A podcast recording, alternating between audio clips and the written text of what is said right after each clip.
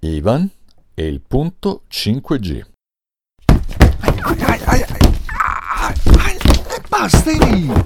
E così mi mandi all'ospedale, cazzo! E mi hai rubato il telefono, mi hai letto i messaggi. E mo mi stroppei solo perché hai trovato un paio di WhatsApp di Svetlana. Non è come pensi. Non è mai come pensi. Non può essere come pensi per definizione. Ah, non facevo il porco con lei, Cristo. Il punto G e il 5G sono, sono due cazzi diversi. Non posso nemmeno avere uno scambio di opinioni con una tua quasi connazionale ingegnere elettronico. Vabbè, vabbè, un po' troia, ma sempre ingegnere elettronico però. Oh, e Ghiam! Quasi me lo spezzava il braccio. Il 5G, ma cher Irina Schwarzenegger, è una tecnologia di comunicazione digitale ibrida.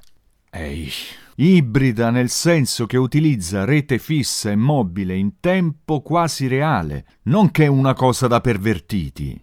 Che, qua sta il tablet, se non ti fidi verifica. Insomma, la motivazione ufficiale è che le velocità di download e upload saliranno vertiginosamente, ma questo significherà più che altro un colloquio continuo tra cose, oggetti, telecamere di sorveglianza, droni, frigoriferi, automobili senza autista, industrie, aziende agricole, tutto. Mo, io e Svetlana... Oh, e stai buona cazzo! Aspetta, aspetta. Io e Svetlana scetticamente ci chiedevamo perché. Cioè, se esce uno e ti dice che da oggi le macchine possono camminare da sole a 326 km all'ora senza conducente, perché il tempo di latenza del segnale di controllo è solo un milionesimo di secondo, a te non ti viene di chiedergli e come cazzo fai a salire Salvator Rosa o incrociare via Marina a 326 km all'ora? Se già a piedi o stai attento ai fossi che ci stanno o ci rimani secco, tanto per fare un esempio scemo, no? E se quelli che stanno mettendo su il 5G sono gli stessi che ne verificano la pericolosità per la salute umana e ti dicono che non solo non ti fa niente, ma ti farà pure ricrescere i capelli e tornare sulle tette. A te, a te dico, non ti viene da pensare, acqua io, l'acqua è fresca, come neve, signor.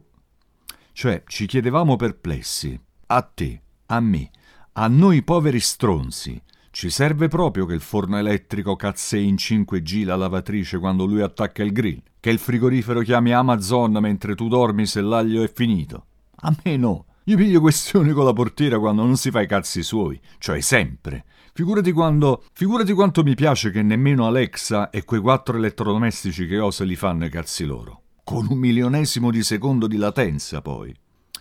Questo pianeta ha bisogno di lavoro, di salute, di cibo e acqua corrente, di relazioni tra gli esseri umani, di meno esseri umani, di ridistribuzione della ricchezza, di, di mandare a fare in culo le guerre e le armi, insomma, di contare qualcosa, di pensare e conoscere quello che è stato e quello che può essere, e non solo quello che cazzo ha mangiato tua cognata a pranzo in tempo reale.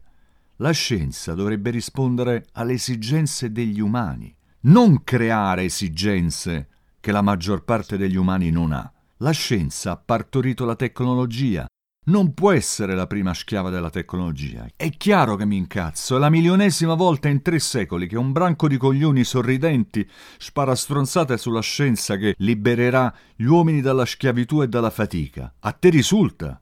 Come li lavi tu i vetri o i pavimenti? Ri? Te lo dico io, pressappoco come lo facevano nelle piramidi o nel Colosseo o nel Tempio di Apollo. Eh sì, vabbè, tu sei fiduciosa e, e i complottisti sbagliano e perché dovrebbero mentirci e piripì piripì piripà. Sai che ti dico? Che per vedere se una cosa fa male o no, tu prendi dieci tizi. A qualcuno gli dai la cosa che non sai se fa male o no e agli altri un po' di zucchero a velo e vedi che succede a quelli che l'hanno presa e a quelli che non l'hanno presa. Ma tra un po' sarà pure difficile riuscire ad effettuare ricerche corrette, perché tra un po' non saranno più disponibili campioni di persone non esposte alle tonnellate di onde elettromagnetiche nelle quali nuotiamo e che possono fare da controllo. Chiaro? Sì, sì, ok, ok, calmiamoci e rilassiamoci. quasi quasi mi manda all'ospedale, sta energumena, e mo ci calmiamo e ci rilassiamo. Tanto più che è pure l'ultimo giovedì prima che torni a casa. Godiamocelo, che ci rivediamo tra un paio di mesi, no? Dai, Sve, mo basta parlare, vieni a letto. Cosa? Ho detto Sve. No, non mi pare proprio. Tu, posa l'ombrello e ridi. Spe, è una parola eschimese. Eschimese significa... Oh, significa... Oh, rosa, fresca o lentissima.